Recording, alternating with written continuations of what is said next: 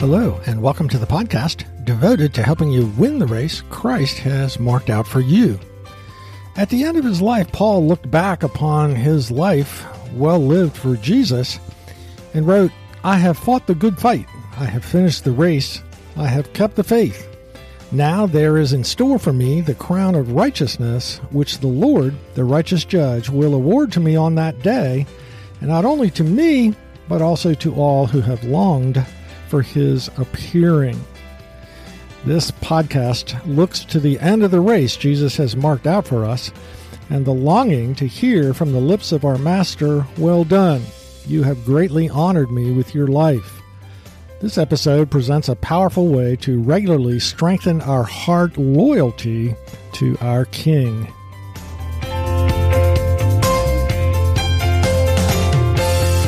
Thanks for joining us today for Season 3, Episode number 35 of Mission Focused Men for Christ. My name is Gary Yeagle.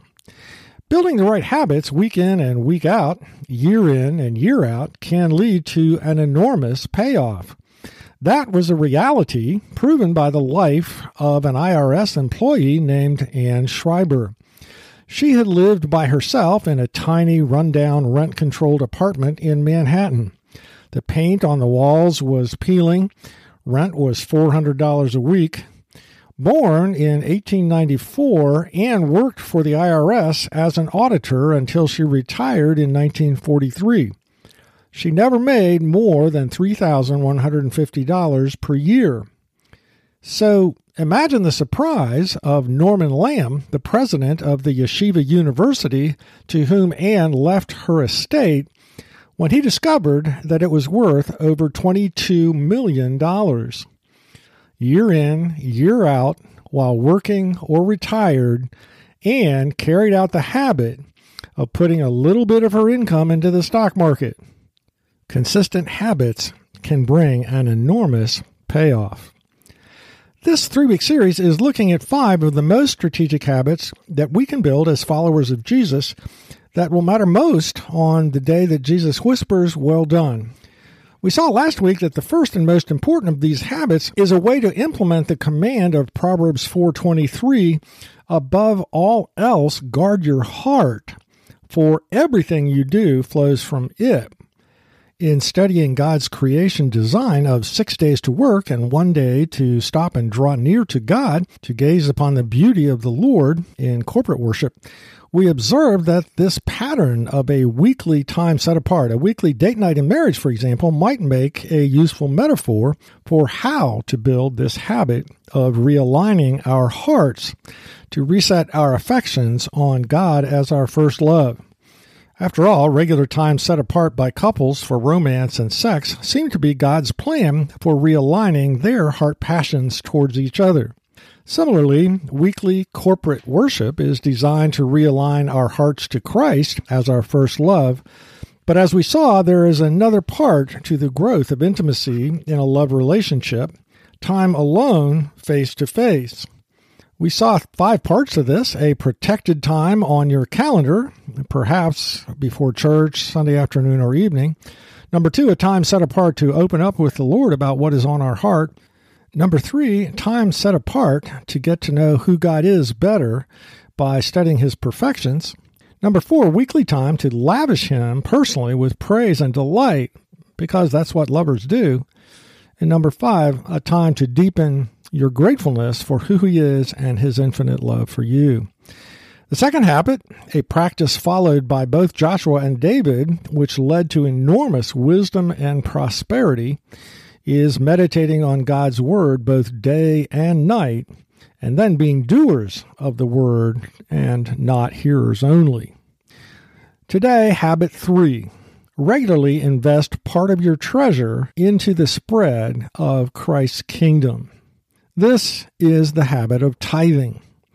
One of the characteristics of a fully devoted follower of Christ is that he is a faithful steward of the resources entrusted to him our time, our energy, our gifts, our wealth, our income, our income making ability. We must struggle with how to sort out and invest our assets for the High King. So, one of the questions that everyone must ask is how much should my monthly check or EFT transfer to my church or kingdom ministry be for? What is my responsibility financially? What does the Bible teach about tithing? In fact, does the Bible even teach tithing? I thought Christians aren't under the law, but under grace. So let's make five observations about the habit of tithing. Fact number one God instituted this practice with Abraham hundreds of years before the law was given to Moses. The first time we see the word tithe in the Bible is in Genesis 14. Let me set the context. Abraham is living close to his nephew Lot, who lives near the city of Gomorrah. Lot and his family get caught in a battle among nomadic kings. The king of Sodom is captured by one of the other nomadic kings because Lot lives nearby. He is captured with all his goods, his flocks, and his family. Abraham hears about it and pursues the captors. Abraham comes upon them in the middle of the night, and through his stealth operation, he is able to rescue Lot and the others. When the nomadic kings who had conquered Sodom fled from Abraham's forces, they left a great deal of plunder behind. We then come to the text before us as this mysterious figure called Melchizedek shows up. So we read in Genesis 14, verses 17 through 20 After Abram returned from defeating Chedorlaomer, hope that's close, and the kings allied with him, the king of Sodom came out to meet him in the valley of Shaveh. Then Melchizedek, king of Salem, brought out bread and wine. He was priest of God Most High. And he blessed Abram, saying, Blessed be Abram by God Most High, creator of heaven and earth. And praise be to God Most High, who delivered your enemies into your hand. Then Abram gave him a tenth of everything. Here, Abraham or Abram recognizes two facts. Number one, Melchizedek was a priest of the true God, of God Most High. And second, it was God who allowed him to have this victory and recover this plunder that he has now taken. In that culture, it was common that when there was plunder after a battle, the victorious king would take 10% of the plunder to keep for himself and his family. The rest went to the other men who had fought with him. So perhaps it is in this cultural setting that the number 10% arises. Abraham takes 10% of the plunder and gives it to the priest of God as a gift to the true king who had enabled his victory.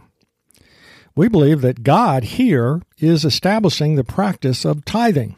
And here's why we think that. 2,000 years after this event, there is New Testament commentary on this historic event that is helpful for understanding its significance.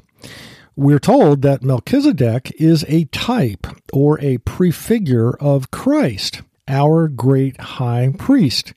That's explained in Hebrews chapters 5, 6, and 7. We're also told that Abraham is not just the father of the Jews, but the father of the Christian faith, Paul explaining that Abraham believed God and it was reckoned to him as righteousness.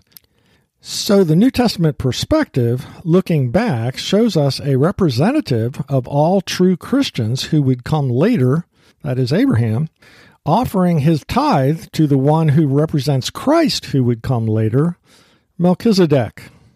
These details are important because it is sometimes mistakenly thought that tithing began with the law of Moses, since it is required by Mosaic law. But in fact, the principle of tithing is established some 500 years before the law is even given to Moses, and it is established by two players in the drama who represent Christ and the church. Fact number one is that tithing originated with Abraham, the father of the Christian faith, not with Moses and the law. Fact number two tithing is a response of gratefulness for God's blessing. Notice in this Genesis 14 text that it is gratefulness for this unexpected and dramatic victory of Abraham over these other kings that motivated Abraham's tithe. Abraham's action, therefore, is consistent with the New Testament teaching in 2 Corinthians 9 7, where God tells us that he wants us to be cheerful givers. Abraham's motivation for giving may not seem that important, but it is very important for understanding tithing. The reason is that when it comes to obedience to God, there are really two basic motivations, which you see throughout biblical history. One is legalism, obeying God because in some way we're trying to win His love, we're trying to earn His acceptance, we're trying to leverage our gift to get God to give us something else. Legalism's motive is in some way to try to elicit respect or acceptance from someone else. Such a way of life becomes a tyranny because we never know if we've kept enough of the law to know that our standing with God is okay. It's a terrible way to live. The other motivation is grace. It recognizes that we can never do enough to cancel our sinful acts that reveal the rebellion of our hearts toward the High King. We can't earn extra credit to make up for the sins we've committed. We can only gratefully receive the gift of Christ's robe of righteousness to wear in God's holy presence, His righteousness imputed to us. The reason we must understand the difference between legalistic Christians and grace driven Christians is that people often mistakenly think that tithing is legalistic. But we see right in the text, which established tithing, that precisely the opposite is the case. Now, I suppose one could tithe legalistically. I get certainly the Pharisees did. They tried to impress everybody with what they gave. But the biblical view of tithing from its inception is not legalistic. It arises from a grateful heart. It is the proper motivation of those who are under grace and not under law. Fact number three tithing is giving God the first 10% of your income. Let's examine three parts of the statement. First, tithing is based upon your income, not your total assets. The reason is that it is God who gives our earning power to us. Deuteronomy 8, 17 through 18 says, You may say to yourself, My power and strength of my hands have produced this wealth for me. But remember the Lord your God, for it is He who gives the ability to produce wealth. Tithing is based upon gratefulness. It is linked to income because we recognize that it is God who has given us the ability to earn that income. Secondly, tithing means giving the first portion of our income, not giving from the leftovers. Notice this principle explained by God in Proverbs 3, verses 9 through 10. Honor the Lord with your wealth and with the first of all your produce. Then your barns will be filled with plenty, and your vats will be bursting with new wine. Tithing is an application of the first commandment you shall have no other gods before me. So the firstness of the tithe is actually very important because it is a way of saying to God, You're first. I take the first portion of my income, whatever that income is, and it goes to you. What that means is that tithing is a regular and tangible expression of the principle that I am putting God first in my life. So, tithing is first from our income and second from the first portion. Thirdly, tithing means 10%. Now, some people object to this because the New Testament teaching is much broader and not specific. But realize that if you are committed to giving a portion of your income to God first, you must have a percentage portion number. If it's the first monthly check you write, you'll have to know how much to write the check for. That's not legalism. It's necessary when we understand that God is to receive a portion of our income first. Fact number four In Israel, God considered the failure to tithe to be stealing from Him. These are the words of Malachi to God's chosen people. Would anyone rob God? Yet you are robbing me. But you say, How have we robbed you? In tithes and offerings. You are cursed with a curse, for you are robbing me, the entire nation of you. We need to recognize that God's work on earth is hurt when Christians don't tithe. There is a price to be paid. We might be tempted to think that Malachi's words are irrelevant since they were spoken to Israel, that is, to those under the law. But Israel was the Old Testament church, saved by grace through faith, as Paul tells us repeatedly. And if anything, there is a greater emphasis in the New Testament on sacrificial giving. In fact, tithing is just the starting point. Now, God wants us to enjoy the material blessings of the physical world that He has lavished upon us. It is His glorious creation, but we are always to seek first the kingdom of God, freely, joyfully, and cheerfully putting as many dollars toward kingdom work as we can. Fact number five Christ expected his followers to tithe. Some people don't believe that the New Testament teaches tithing because it focuses on the heart. But that focus on the heart is because so much legalism was going on in Jesus' day. Religion had been reduced to legalism. This is Jesus' point in the woes he pronounced upon the Pharisees in Matthew 23. Listen carefully to these words. He says, Woe to you, scribes and Pharisees, hypocrites! For you tithe mint and dill and cumin, and have neglected the weightier matters of the law, justice and mercy and faithfulness. That's verse 23. Jesus' focus is on the hardness of their heart. True godliness is generous justice, generous mercy, and good works that prove the genuineness of faith. But notice Jesus' next words as Matthew 23 continues. These, that is, this tithing, you ought to have done without neglecting the others. They should have tithed, but that's just the first step toward the generosity of heart required by true righteousness and by the Lord Jesus Christ. Well, let's consider the enormous benefits to tithing for a moment.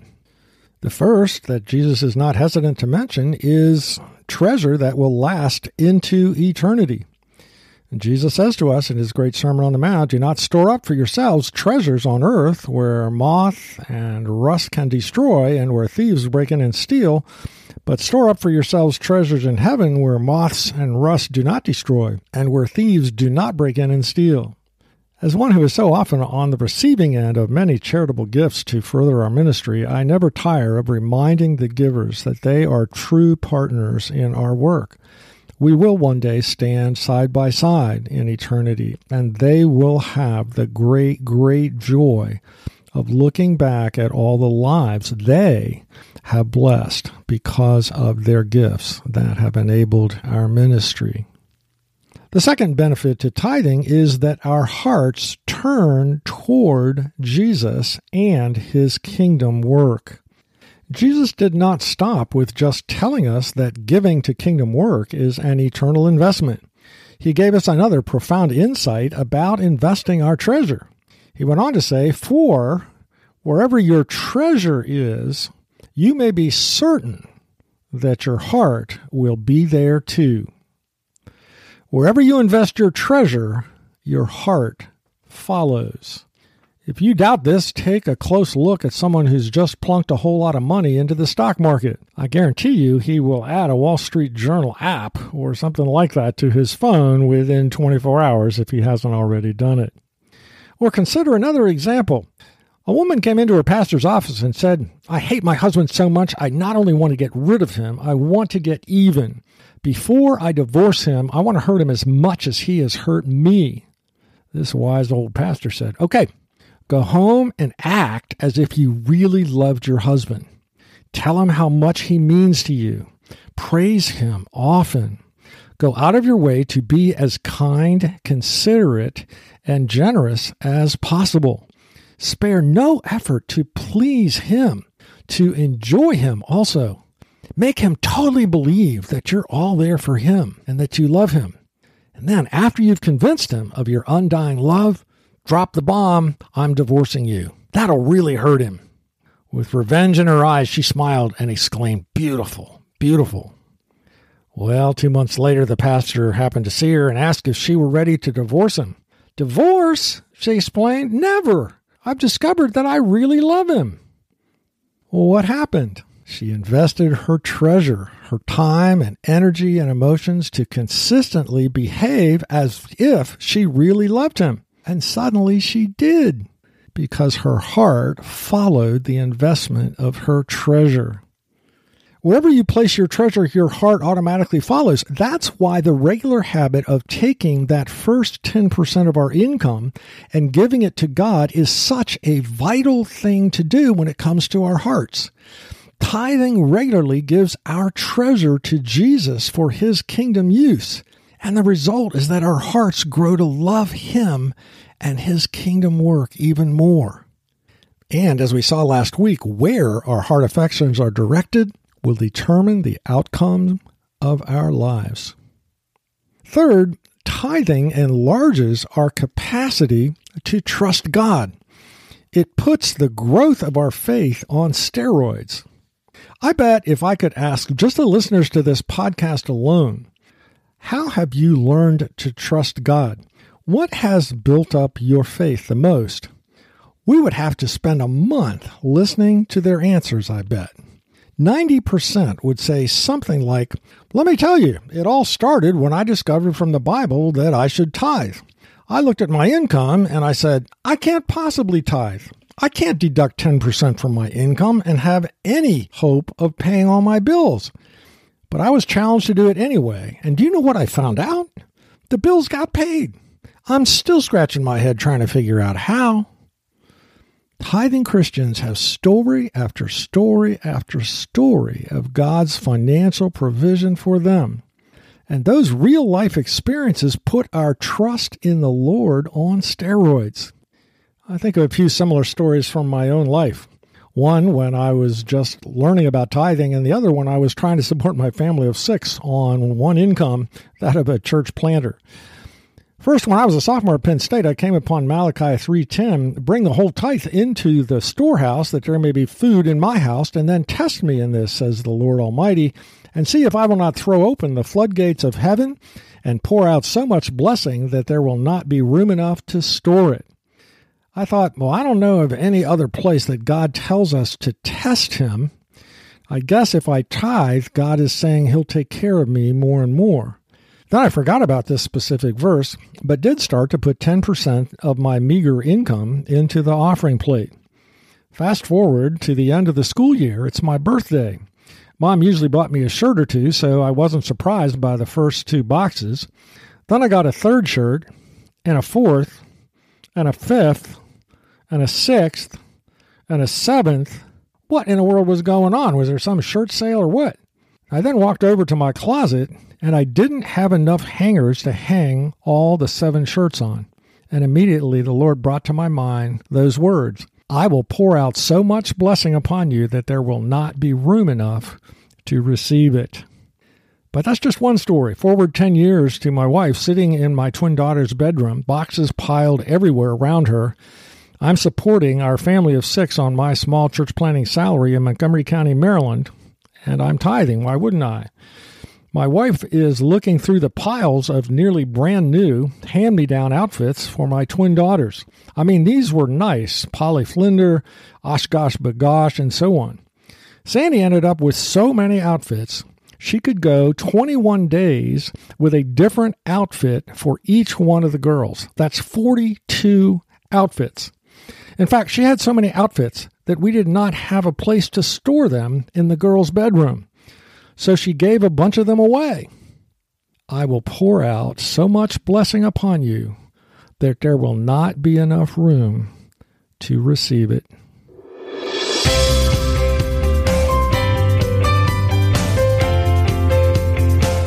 To summarize this episode, if we stop and think about it, what matters the most to Christian men is that on the day that we stand before Jesus, his assessment will be that our life has brought him great honor.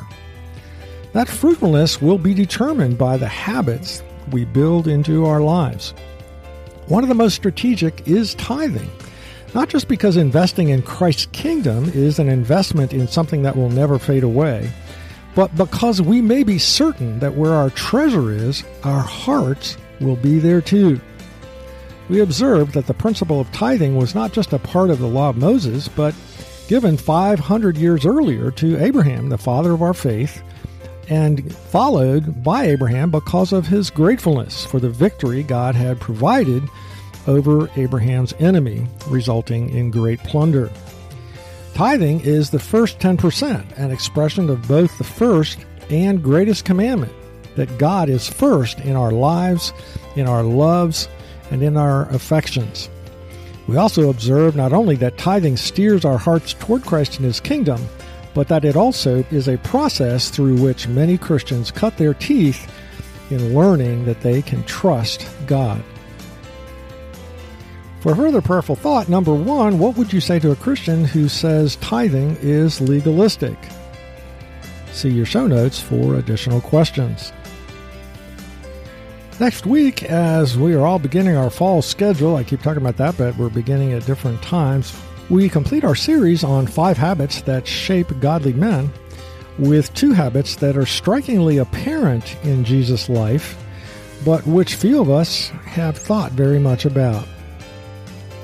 For further information about our ministry, go to forgingbonds.org. And if this podcast has been helpful to you, don't forget to tell other Christian men about a podcast that helps them stay focused on their mission from Christ by inspiring them each week while they commute or work out.